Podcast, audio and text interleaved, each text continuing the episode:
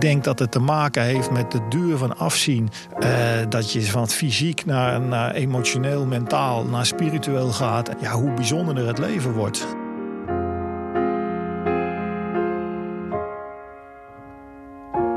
Welkom bij Lessen voor een Rijker Leven. De podcast waarin we met bijzondere mensen het gesprek aangaan over het thema geluk. Hoe definiëren zij een rijk leven? En als ze terug in de tijd kunnen gaan, welke levenslessen hebben zij dan voor hun jongere ik? Mijn naam is Thijs Lindhout en in deze aflevering praat ik met bergbeklimmer en avonturier Wilco van Rooyen. Ik denk voor veel mensen een logische eerste vraag. Wilco, wat maakt het beklimmen van zo'n berg zo bijzonder dat je daarvoor je leven op het spel zet? Uh, ja, ander perspectief. Uh, waarom klimmen kinderen op een klimrek uh, op het hoogste punt? Ehm, ik zeg wel eens, blijkbaar zit het in ons allemaal. Denk ik, hoop ik. Ehm, enerzijds perspectief, anderzijds ook dat je voelt dat je zelf ja, uh, leeft, het verschil kan maken, uh, iets bijzonders kan meemaken. Ja, en uiteindelijk is het de weg ernaartoe, maar dat leer je pas later. Dat leer je later. en, en wat voor gevoel geeft je dat? Kan je dat eens omschrijven als jij aan zo'n expeditie begint of in zo'n expeditie zit? Nou ja, het begint natuurlijk altijd met een droom. Weet je, je hebt plaatjes gezien, je gaat verhalen lezen en ja, het lijkt allemaal onaantastbaar. Weet je, te ver weg, te moeilijk. Uh, nogmaals, er zijn meer redenen om het vooral niet te doen dan wel. Maar ja, als dat beeld dan toch op een gegeven moment in je hoofd blijft spoken. Dan ga je er uh, ja, van dromen, letterlijk en figuurlijk. En dan, ja, dan ga je gewoon naar mogelijkheden zoeken. En er zit er natuurlijk een hele lange weg tussen voordat je dan uh, op je eerste topje staat. misschien letterlijk, maar anders wel in je hoofd. Maar als je daar dan staat na zoveel nou ja, fantasieën en, en, en, stapjes en ja, allerlei problemen die je ongetwijfeld onderweg tegen bent gekomen, ja, dan, dan, dan is dat gewoon een soort van, van spirituele beleving, zonder dat je dat dan door hebt. Zeker als klein kind nog niet. Uh, maar dat is gewoon, ja, die, weet je, die pose dat is ja, een soort van uh, het leven kan niet meer stuk. En, en ja, ik weet niet hoeveel ervaring jij dagelijks door de week hebt van wauw, het leven kan niet meer stuk. Maar uh, ja, dat heb ik op zo'n berg en dat, daar verlang ik elke keer toch stiekem weer naar terug. Letterlijk een top of the world gevoel. Zeg ja, maar. letterlijk en figuurlijk. En dat er ook niks anders meer uh, hoeft te zijn of zo. Omdat het dan, ja, het, het, is, het, uh, het, is, het, het is het ultieme hoogtepunt, maar ook de, de ultieme beloning. En, en een beloning anders dan we normaal gewend zijn in de vorm van uh, lekker eten of uh, geld of weet ik veel wat. Ja, en jij hebt dan ook de, de hoogste en de gevaarlijk, gevaarlijkste bergen ter wereld beklommen. Gaan we het zo dadelijk over hebben. Eerst een stapje terug. Waar is dat ontstaan? In, wat is jouw eerste herinnering? Is er een eerste herinnering waarbij je denkt... ja, toen was daar een kleine Wilco die ineens dacht... dit, dit fascineert mij? Nou, het leuke is, dat gaat natuurlijk terug naar mijn kind zijn. En, en toen ik een jaar, weet ik veel, vijf, zes, zeven jaar was... Um, was ik natuurlijk helemaal niet met, met denken bezig. Ik, ik, ik was gewoon vooral met doen bezig en, en ontdekken. En, en, en ja, ik, ik had het geluk dat mijn ouders, vooral mijn vader, uh, die overigens het hele jaar hard werkte en de drie weken vakantie die hij had uh, naar Zwitserland afreisde. Om daar zeg maar zijn ontspanning te vinden. En, en in die ontspanning niet alleen lui op de camping te liggen, maar ook de bergen in te gaan en ook topjes te beklimmen heb ik gewoon ontdekt als kind uh, ja, hoe fascinerend dat was. En ik was helemaal niet met hoogtes bezig en ook niet met moeilijkheden. En, en, en, en ik was gewoon, weet je, met mijn rugzakje dartelde ik daar ja, als, als, als een jonge hert bijna gewoon die berg op. En, en dan keek ik achter me en dan dacht ik, waar blijven ze nou? Kom op, we moeten, weet je wel, we willen naar de top. En uh, ja, nu met de kennis van vandaag, als ik terugkijk naar de foto's ja, dan besef ik wel dat het, dat, dat het toen begonnen is. Alleen op dat moment had ik natuurlijk helemaal geen idee uh, dat er iets, uh, dat ik met mijn passie of met mijn droom of, of, of, dat soort dingen bezig was. Het is niet zo dat daar direct een droom ontstond van ik word nee, bergbeklimmer. Nee, dat had ook met mijn opvoeding Ja. denk ik te maken. Weet je, je bent Nederlander. Eh, mensen zeggen ook van, eh, toen de tijd hadden we allemaal nog, niet, eh, nog geen internet. Dus ja, er was ook niet veel in Nederland om, om ja, over de bergen te lezen of te zien. Ik wist niet eens dat er een bergsportvereniging was. Dus mijn vader was lid van de AWB kampeerkampioen. De- daar, daar zag ik de bergen in, weet je. En daar hield het ook wel mee op. Ehm, dus nee, ik, ik had zeker niet de illusie dat ik, dat ik als Nederlander ooit de hoogste berg van de wereld zou beklimmen. En dan ook nog zonder extra zuurstof. Laat staan de K2 daarna nog een keer. Ja, en, en waar is dat dan wel ontstaan, die droom? Ja, naarmate ik natuurlijk ouder werd, ging ik, ja, ik zeg wel eens het begaande pad op. Hè. Dus dat heet eh, naar school gaan, studeren. eh, in de zin van, dan ga je goed zorgen voor later. En dan, en dan, dan word je eh, economisch verantwoord, ga, je, ga je kiezen. Ehm, en toen besefte ik, of toen voelde ik eigenlijk dat ik me steeds minder gelukkig begon te voelen door die keuzes. Want ik deed wat men van me verlangde. Ehm, en ik dacht ook dat dat de weg was. Weet je, studeren naar de universiteit. En, maar ik begon steeds meer het gevoel te hebben van... ja, ik, ik, ik weet niet hoe dat straks dan eh, moet gaan lopen... maar ik zie mezelf helemaal niet bij een bedrijf zitten... en, en, en, en dan daar gelukkig worden. En dan zei men tegen mij, ja, maar dat went wel... en eh, je moet daar even doorheen. Maar goed, uiteindelijk wist ik wel waar ik wel gelukkig van werd. En dat was gewoon in de bergen zijn. Alleen daarvan zei men, ja, maar daar kun je je geld niet mee verdienen. En wanneer word je nou serieus? Want dat is allemaal hobby wat je doet. Ja, goed, uiteindelijk eh, trof ik gelukkig een eh, hele goede klimvriend, Cas van der Gevel, een Rotterdammer, die een hele andere mindset had. En die was juist helemaal niet opgevoed eh, met, met je moet zorgen voor later. Maar s- eigenlijk meer van je moet vooral nu leven. En van hem leerde ik zeg maar om de keuze te maken van oké, weet je, laten we gewoon nu de dingen doen die we belangrijk vinden. En, en dat was klimmen. En dus raakte dat studeren steeds meer op de achtergrond. Ehm, en uiteindelijk, dat was, ja, je zou kunnen zeggen, ehm, een soort bevestiging dat we eh, uit werden geselecteerd voor een, voor een expeditie naar de K2 toen we een jonge hond waren, ja, 4, 25.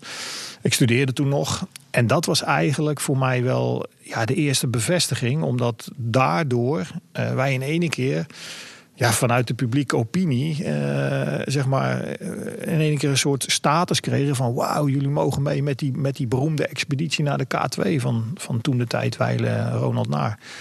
En ja, er was niks veranderd in ons leven. Alleen het enige feit was dat we nu in één keer op tv kwamen met een beroemde expeditie naar, die naar een van de nou ja, hoogste en moeilijkste bergen van de wereld ging. En dat, ehm, ja, dat, dat heeft denk ik, eh, dat, ik heb dat echt als een soort T-splitsing gezien van, nou ja, of ik ga linksaf, hè, het veilige pad op, namelijk eh, een baan zoeken met de studie die ik had gedaan.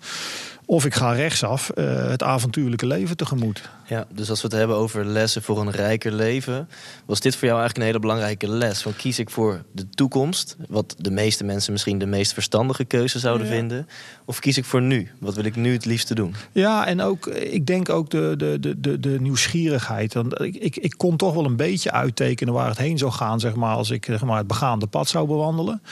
Ja, en dat andere pad, daarvan zei iedereen van ja, dat, dat, eh, weet je, die, dat, dat is geen bestaansrecht. Het is leuk die expeditie, maar wat ga je daarna dan doen? En ja, ik heb toch het geluk gehad dat ik blijkbaar zo eigenwijs was dat ik, dat ik en nieuwsgierig genoeg was dat ik dacht, ja, weet je, dat zie ik dan wel weer. Dus het onbekende, Het onbekende en ook, ook uiteindelijk echt ergens voor durven gaan. En, en daarvan, ja. Ik, ik vergeleek het wel eens met dat wij het idee of eh, de, de, de kans kregen om, om in een Formule 1 auto te stappen, weet je, dat je een stoeltje kreeg. En, en want wij hadden helemaal geen geld. Dus ook die expeditie werd voor ons mogelijk gemaakt door het bedrijfsleven. Ja, je bent 4, 25 en je krijgt de kans van je leven. Ja, En dan beginnen andere mensen, ja, ja, maar kijk eens naar het afbreukrisico. Ja, maar als je in een Formule 1 auto stapt, heeft ook niemand het daarover.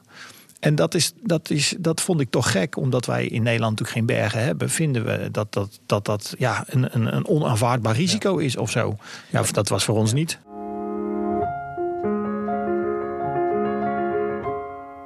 Nou, dit zegt heel erg veel over hoe jij in het leven staat. En dat komt ook terug in een eh, brief die jij aan jezelf hebt geschreven, net als onze andere gasten. Zou je eens een eerste stukje uit jouw brief aan jouw jongere ik willen voorlezen? Zeker. Ik kan niet thuis blijven. Ik moet eruit. Ik ga niet naar buiten omdat ik het gevaar zo leuk vind. Ik klim geen bergen omdat ik het gaaf vind dat ik kan verongelukken. Ik geniet niet van pijn, niet van de kou en niet van dorst. Ik laat mij alleen niet door weerhouden. Buiten is zoveel moois. Dingen die ik nog nooit gezien heb. Ik moet daarheen. Ik wil ontdekken.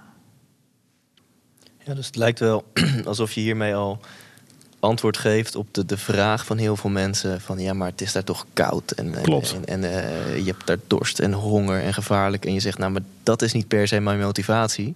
Ja. Eh, wat is jouw motivatie dan wel? Ja, het ontdekken, weet je. Ik ben, ik ben gewoon nieuwsgierig wat er letterlijk achter die horizon ligt. En, en, ja, en, en wat is er dan mooier om, om, ja, om letterlijk boven die horizon uit te klimmen. Want dat is wat we uiteindelijk eh, ja, hebben gedaan. En, en dan ook, ja, wat ik ook enorm ervaarde, was die verbinding die je dan krijgt met je klimpartner. Omdat het gaat zoveel verder dan, ja, eh, bij wijze van spreken samen dronken worden. Weet je, dit, dit, dit raakt iets aan ons, eh, ja, aan, aan ons, aan ons diepste wezen. Omdat geld geen, geen issue meer is. En, en, en weet je, we hebben het dan over teamplayers en, en sociaal zijn. En weet ik het wat voor woorden we eraan geven. Maar daar ben je het gewoon omdat je, je voelt je afhankelijk van, van de natuur, van, van elkaar.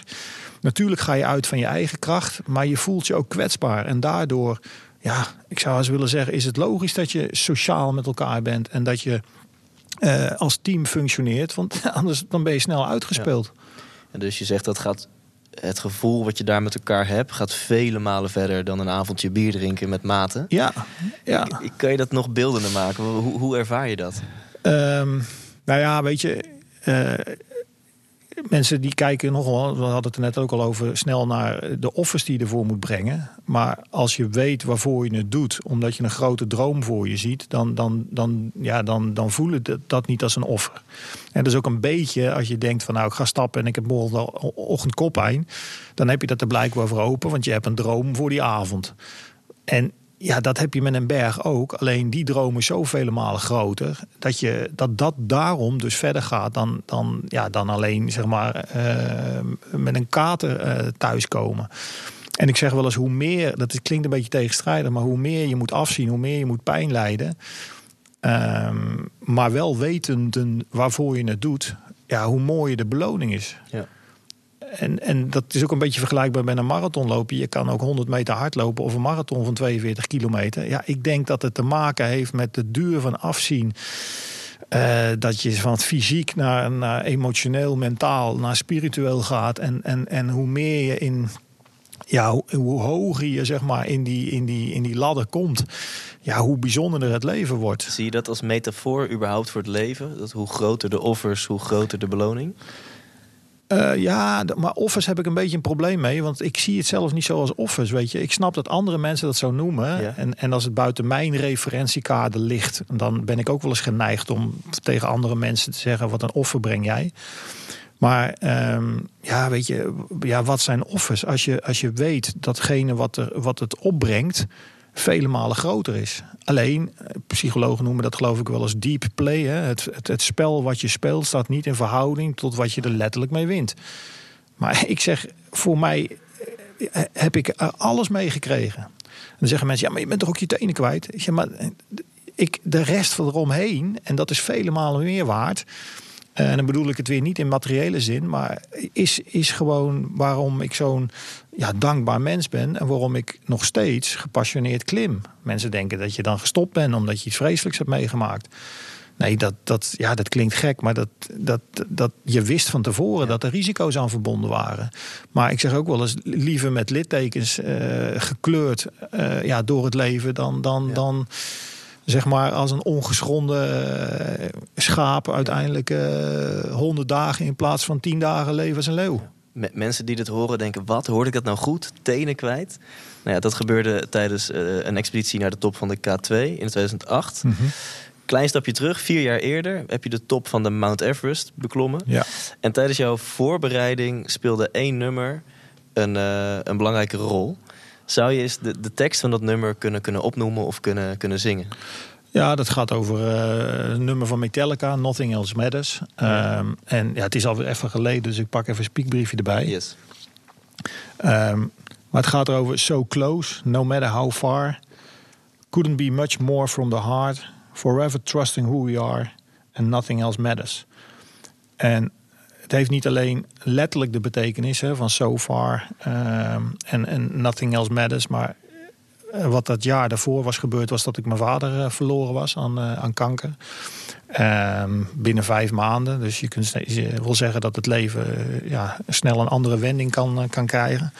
En hij had mij toch die liefde voor de bergen ook bijgebracht. En ik had graag dat succes, de hoogste berg van de wereld, met hem willen vieren. Het jaar daarvoor was het namelijk niet gelukt om zonder of de top te beklimmen toen hij nog wel leefde. Ja, en ik was in de voorbereidingen naar die tweede keer, nadat mijn vader ook overleven was, was ik zo gefocust dat ik uh, ja, dit nummer daar ook ja, gewoon enorm in gebruikte. Misschien wel misbruikte, maar hè, van Nothing Else Matters. Ik was bereid om te sterven. Zo ver ging dat. Omdat ik echt dat doel wilde bereiken. Letterlijk met mijn vader ook afgesproken dat ik, nou ja, als hij zeg maar in de hemel zou zijn, dat was een gelovige man uh, elkaar nog één keer de hand zouden kunnen schudden. Ik vanaf het hoogste punt op aarde. En dan zou ik het ook een plek kunnen geven. En ja, er, waren, er was een stuk bij dat ik ook dacht dat ik niet meer verder kon. Ik stond te kotsen en ik was echt helemaal aan het einde van mijn Latijn. Ja, en dan helpt zo'n nummer toch weer van, joh, weet je, er is geen einde. Je moet gewoon door. En dat heb ik toen gedaan en uiteindelijk heb ik het volbracht. Ja, en dat is uh, nog steeds voor mij uh, ja, een soort spirituele uh, ja, tocht geweest. En mensen kijken heel erg naar het fysieke.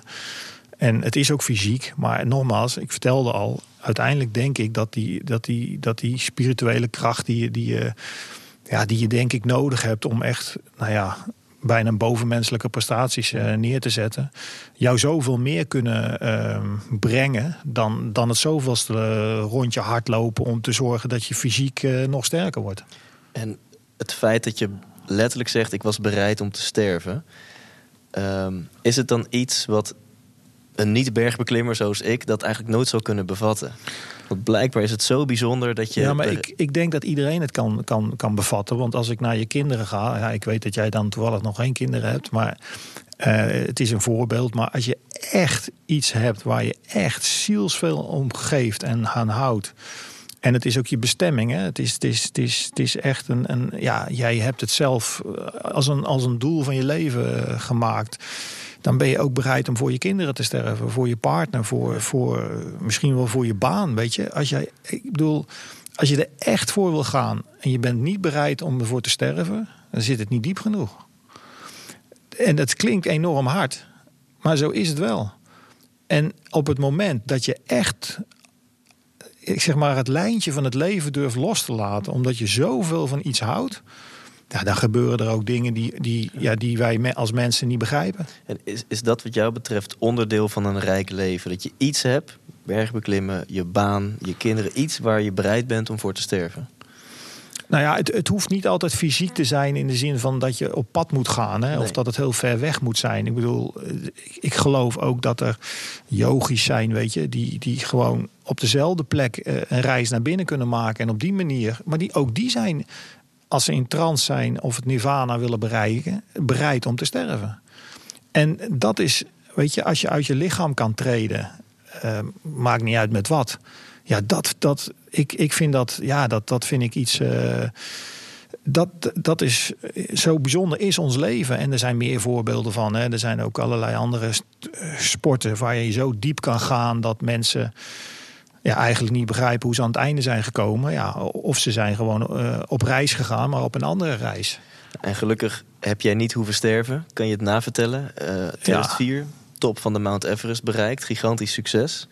Vier jaar later, uh, nieuwe expeditie op weg naar de top van de K2. Is misschien een iets minder bekende berg, maar mm -hmm. wel de ene hoogste berg ter wereld, wel de gevaarlijkste berg om te beklimmen. Ja, een van de gevaarlijkste. maar, kun, ja. ja. kun je dat eens toelichten? Wat maakt dat die K2 nog gevaarlijker is dan de Mount Everest? Nou ja, kijk naar de statistieken. Die berg die was toen nog niet door 300 mensen beklommen ook, wereldwijd. Mount Everest al 5000 keer of wat dan ook. En vijf, Mount Everest wordt ook bijna altijd met extra zuurstof beklommen. Wordt ook commercieel aangeboden. K2 is, is gewoon, ja weet je, ook onder klimmers uh, zou je vrouw normaal gesproken zeggen van... Uh, je mag alles klimmen, behalve K2.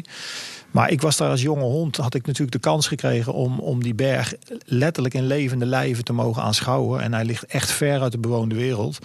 Dus dan moet je alleen al om die berg te zien, dan moet je veel, dan moet je, dat is echt een bijzondere reis. En toen ik voor het eerst samen met mijn team als jonge hond die berg zag, weet je, dan is het ook echt dat je zo omhoog kijkt, dat je er bijna pijn van in je nek krijgt. En dat je ook denkt van, wow, maar dit is wel heel groot. En dan, dan denk je ook, ja, dit, dat, dat, dat, ja, dat, dat, dat, is, dat is echt aan de andere kant van de wereld. Daar, kom je als mens niet. Dat, dat is ook eigenlijk zo. Hè. Dat, hij ligt ook in de zone des doods, zoals wij dat dan noemen. Er is een ernstig tekort aan zuurstof. Daar kan geen mens overleven. Maar we zijn weer zo is nu uniek als mens dat we ons kunnen aanpassen voor een klein periodetje. En dan moet je zo maken dat je zo snel mogelijk weer beneden komt. Ja, dat was toen in 95 niet gelukt. Um, ja, die berg heeft mij wel ja, in, in mijn greep gehouden. Dus ik, ik wist toen ook, het is een berg te hoog. Ik moet er voorlopig moet ik dat ding parkeren en eerst maar eens aan heel veel andere ervaringen werken. Zo ben ik ook naar Mount Everest en andere 8000 geweest. Ja, en op een gegeven moment, na al die successen, uh, bedacht ik toch, hij stond toch nog ergens op mijn harde schijf geparkeerd. Ik, ik wil toch terug naar die berg. En inmiddels, zoveel jaar later, heb je dan nog meer um, ja, bagage en ook overtuiging dat het op een andere manier wel veilig en, en meer tot succes zou kunnen leiden.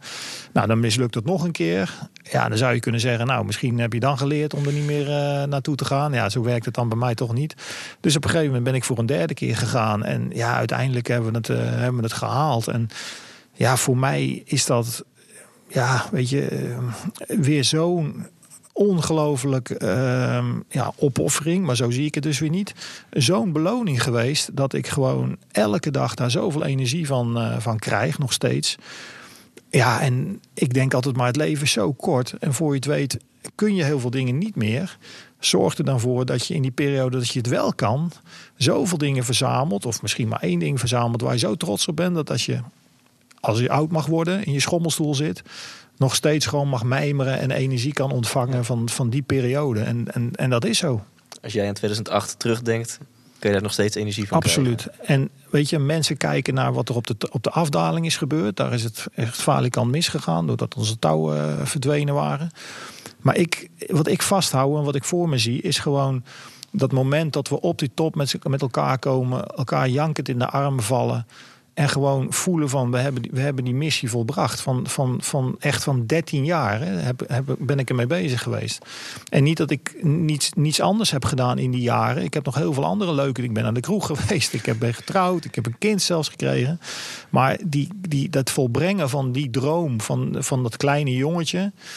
Ja, dat, dat, dat, wat, wat iedereen voor onmogelijk hield, inclusief ikzelf misschien wel. Ja, dat, dat, dat, dat is voor mij gewoon uh, ja, een, een, een, mijlpaal en veel meer. Ik heb daar geen woorden voor. Een, een, een, een, uh, het, ja, het, is, het was volbracht. En, en nogmaals, in mijn eentje had ik dat nooit kunnen doen. Dus de mensen met wie je dat hebt volbracht, daar, ja, we kunnen oud worden en we kunnen gewoon ja, alleen maar op deze ervaring zoveel, zo, ja, zoveel geluk halen. Um, en dan zeggen mensen, ja, maar jij, ben, jij hebt geluk gehad dat je uh, levend bent teruggekomen. Maar ik geloof dat onze teamgenoot helemaal niet dood is. Hij, is. hij is de fysiek wel niet, maar die energie is er ook nog elke dag. En dat is wat ik ook voel en ervaar. En dat is ook positieve energie die mij ook stuurt, nu ook, elke dag weer. En ik denk dat als wij in ons leven iets kunnen bereiken waardoor je energie kunt geven, ook als je de fysiek niet meer bent, om mensen in de juiste richting, nou ja, de juiste dingen te laten doen, ja, dan heb je iets moois bereikt. Zo zie ik het voor mezelf. Mooi, ik krijg er gewoon kippenvel van als je het op die manier vertelt. Dat in 95 mocht je mee als onderdeel van de expeditie. Is niet ja. gelukt. Ja. Altijd in je achterhoofd gebleven. 13 jaar later heb je het nog een keer gedaan als expeditieleider. Ja. En heb je de top bereikt en vlogen jullie elkaar daar jankend in de armen. Ja. En om het toch ook even over die tocht terug te hebben. Ik begrijp dat dat Ja. een veel te lang verhaal is om dat Ja. in een paar minuten te bespreken. Maar kan je daar iets over vertellen? Wat maakt dat die tocht terug zo zwaar is dat er meerdere mensen zijn eh, overleden? Nou, dit heeft ook een hele mooie metafoor in zich. Want wij, wij, als wij een doel stellen, dan denken we als dat doel volbracht is, dat het dan, dat het dan nou ja, dan is het gedaan. Hè? Dan heb je de medaille binnen. Maar op dat moment begon voor ons pas de expeditie. Dus moet je je voorstellen, je hebt alles gegeven met elkaar, met het team, jarenlang van voorbereiding. Alles is tot in de puntjes geregeld. En je begint aan de afdaling, wat een routineklus hoort te zijn. Hè. De touwen zijn daar, die volg je dan kom je terug. De informatie die wij niet hadden, eh, was dus dat onze touwen verdwenen waren door vallende eh, ijsblokken. En dat zijn meerdere lawines geweest. Het gekke is alleen dat niemand ooit iets gezien of gehoord heeft, ook niet in het basiskamp. Dus ja, weet je, als je het geweten had, had je een nieuw plan kunnen maken. Maar we wisten het niet. En op het moment dat je dus een begaand pad, eh, wat je zelf hebt aangelegd, voorzien hebt van touwen. en je ziet die touwen niet, dan denk je maar aan één kant, aan één logisch op, uh, probleem. Namelijk, uh, we zitten niet goed. We moeten meer naar links of we moeten meer naar rechts. Nou, en als dat lang genoeg duurt, en dat duurde lang genoeg, dan gaan mensen ja, hun eigen beslissingen nemen. Want dan val je terug in een soort van ja, overlevingsinstinct. Hè. Je kan nog zulke mooie plannen maken, maar als er iets gebeurt wat niet in ons vocabulaire voorkomt, ja, dan is het een kwestie van tijd en dan staat het mes op je keel. En dan gaan mensen vanzelf wel uh, nou ja, de dingen doen waarvan zij denken dat dat de juiste oplossing is. En dan zie je ook dat uh, ja, we als team uit elkaar vallen. Want de een zegt ik weet zeker dat het links is. En de ander zegt ik weet zeker dat het rechts is. Nou, uiteindelijk blijf ik samen met een teamgenoot en nog een Italiaanse klimmer uh, ergens ja, maken we een bivak. Dat klinkt heel romantisch. Het enige wat je doet is in de sneeuw zitten, wachten tot de zon weer opkomt. Bij min 30 zonder eten, zonder drinken. En dan zien we die zon opkomen, gaan we weer zoeken, vinden de touwen weer niet. Nou, en dan begint nou ja, de paniek behoorlijk toe te slaan. Want we beseffen natuurlijk dat er is geen reddingsactie mogelijk. Er kunnen geen helikopters komen, er kunnen geen mensen naartoe klimmen. Dus uh, ja, dan moet je ja, een beslissing nemen. En op dat moment word ik ook nog sneeuwblind, doordat ik de bril te veel van mijn neus had gehaald. Omdat ik dacht dat ik dan in de verte beter kon zien. Je bent natuurlijk ook uh, door de hoogte een beetje verward. Uh, nou, uiteindelijk ga ik dan zomaar ergens naar beneden, omdat ik ook weet van het is een kwestie van uren. En dan kom ik in een soort van ja, uh, afgrond terecht, een zwart gapend gat, waar ik door niet meer verder naar beneden kan. Ik schreeuw nog wel omhoog, maar niemand hoort me meer. Ehm, en dan ja, val ik uiteindelijk ook nog in een bewusteloosheid. Ik heb daarvoor nog wel nog net naar mijn vrouw kunnen bellen. Uh, verteld waar ik zat. Nou, ze had via het nieuws al lang begrepen dat uh, het goed mis was op die berg. Hadden opgehangen omdat ik ook wist dat anders de accu natuurlijk snel leeg zou zijn van die... Wat, uh, wat zei jouw vrouw toen tegen jou? Want voor duidelijkheid, als mensen dit horen denken ze... nou, misschien kunnen nou, dat is wel. Je, mensen denken dat je, dat, dat je vrouw heel boos wordt aan de andere kant van de lijn. Maar weet je, zij, zij weet natuurlijk ook wat de situatie is. En het mooiste was eigenlijk dat ze mij vanaf ja, seconde één gelijk begon te steunen en te vertellen van je moet volhouden, weet je. Je hebt, je hebt net je zoon gekregen, weet je, al zeven maanden. Je moet terugkomen, weet je. Hij kan niet zonder vader.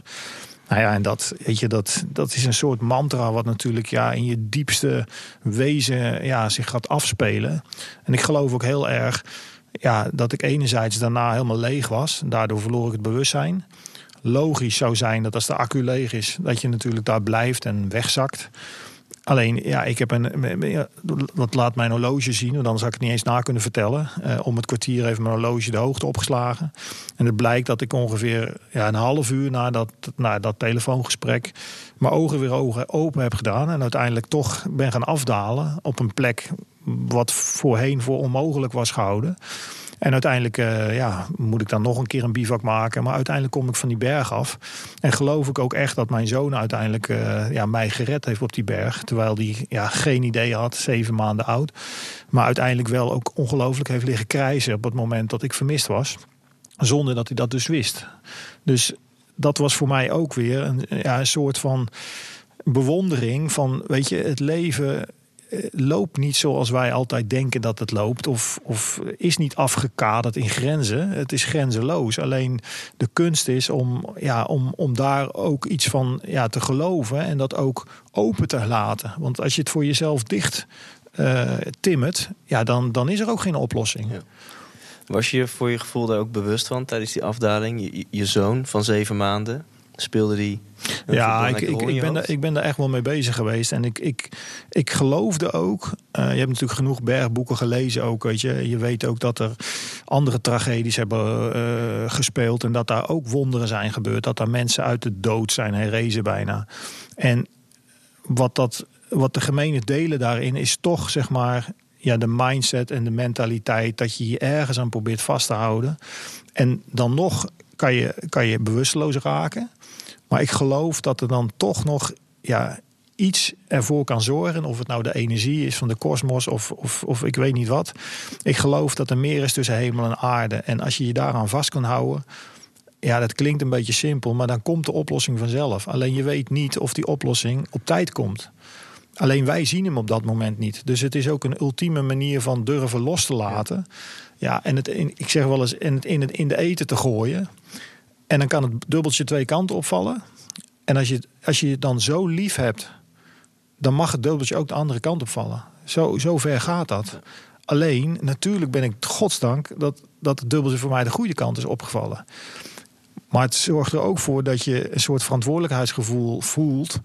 Dat dit niet vanzelfsprekend is. En dat ik dus voor mijn gevoel nog iets te doen heb. Anders had het dubbeltje net zo goed de andere kant op kunnen vallen. En wat dat dan is, ja, dat is een zoektocht waar volgens mij waar we allemaal, allemaal, allemaal ja, ik weet niet mee bezig zijn. Maar uh, wat gezond zou zijn om uiteindelijk het, het, het, het ultieme geluk te ontvangen. En als we het hebben over lessen voor een rijker leven, uh, na elke intense gebeurtenis, uh, daar halen we meestal wel een les uit. Absoluut. Dit is nogal een intense gebeurtenis. Wat is de belangrijkste les die jij hieruit hebt gehaald? Mijn belangrijkste les is echt: wij zijn als mens, echt waar, nogmaals, wij zijn als mens uniek, echt unieke mensen met uniek DNA-materiaal. Er is geen mens hetzelfde. En wij hebben het continu over de gemiddelde mens en de gemiddelde zus. En ik ga jou voorspellen dat, want ik heb die ervaring en ik ben specialist. Fuck it. Er zijn geen specialisten die over jou iets kunnen roepen. Wij zijn niet een constante, wij veranderen. Wat vandaag misschien is morgen weer.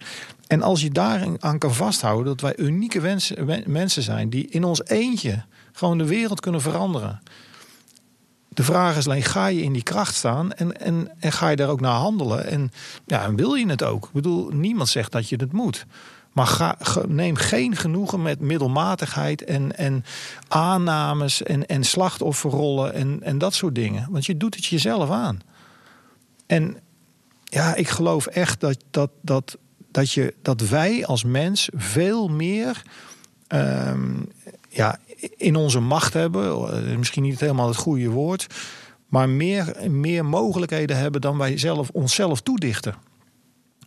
En dat is wel gebleken. En ik heb dit niet bedacht. Ik heb dit ervaren. En niet omdat ik uniek ben. Want jij bent net zo uniek. Dus, en, maar gelukkig, weet je, heb, ja, hoef ik niet eerst 90 te worden. Of weet ik voor wat met wat voor vreselijke ziekte eh, geconfronteerd te worden. Om te ervaren dat, dat het toch nog meer is dan alleen nou ja, waar we met z'n allen zo, zo, zo hard naar aan, uh, aan, aan, aan werken. Ik vind het heel mooi dat je deze les deelt. Je bent uniek, ga in je kracht staan. Ongetwijfeld is dat een uitspraak die mensen vaker hebben gehoord. Ja. Maar zeker in deze context, bij mij in elk geval, landt die nog meer. Um, om het af te ronden, um, jouw brief gaat nog verder aan jouzelf. Ja. Zou je het tweede fragment Zeker. uit de brief aan jezelf willen voorlezen? De optimist in mij vertelt dat ik het kan. Die buitengewone dingen ontdekken. Ook al lukt het niet direct, ook al gaat het een keer zelfs bijna fout. De optimist in mij zegt dat het de volgende keer wel lukt. Onderweg zal ik prachtige en bijzondere mensen ontmoeten. De optimist in mij vertelt dat als ik mijn best doe, al die mensen uiteindelijk kan leren verstaan. En um, zie je jezelf als een echte optimist? Ja, ik denk het wel. Uh, soms zelfs vind ik van mezelf dat ik af en toe uh, nou ja, te optimistisch ben of te, te positief. Hoewel dat eigenlijk weer niet kan. Maar dan kom ik erachter dat ik af en toe toch weer naïef ben. Maar ja, dat heeft gewoon te maken met dat ik gewoon graag het goede zie. En ook het goede wil doen. En ook, ja, weet je, niks te verbergen heb. In die zin dat what you see is what you get. En, en weet je, dan vinden mensen maar wat. Uh, ik blijf in het goede geloven. En ik geloof ook dat, nogmaals, dat als jij een oordeel velt over iemand anders, dat het gewoon meer over jezelf zegt dan, dan over die ander. En dat is een les waar ook ik nog heel vaak aan moet werken, weet je. Um, maar die nieuwsgierigheid, die bewondering, Ehm, ik wil dat, dat zou ik graag willen overbrengen. In plaats van dat we zo vaak een mening ergens over hebben. En ook nou, aan mijn eigen zoontje. Weet je, iets is niet goed of fout. En nogmaals, ik heb er ook last van. Ik ben ook zeg maar, gereformeerd opgevoed met dogma's. Maar ik denk dat we daar vanaf moeten. Want dat stigmatiseert, dat zet elkaar hè, uit elkaar. Terwijl als het over overleven gaat dan weten we plotseling wel elkaar te vinden. En dan hebben we het niet over dat jij uit Syrië komt of weet ik het wat. En dat is waar we ja, nog wel eens uh, wat vaker bij mogen stilstaan. Dit waren lessen voor een rijker leven. Wil je deze aflevering terugluisteren? Check dan even Spotify of iTunes. En graag tot een volgende les voor een rijker leven.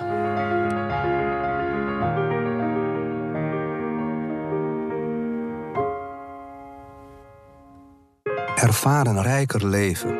Ontdek de waarde van een partner die u echt begrijpt. Een netwerk dat u inspireert. En een service die zich uitstrekt tot uw dierbaren. Zodat u zich kunt richten op de ervaringen die er het meest toe doen. Met degene die er het meest toe doen.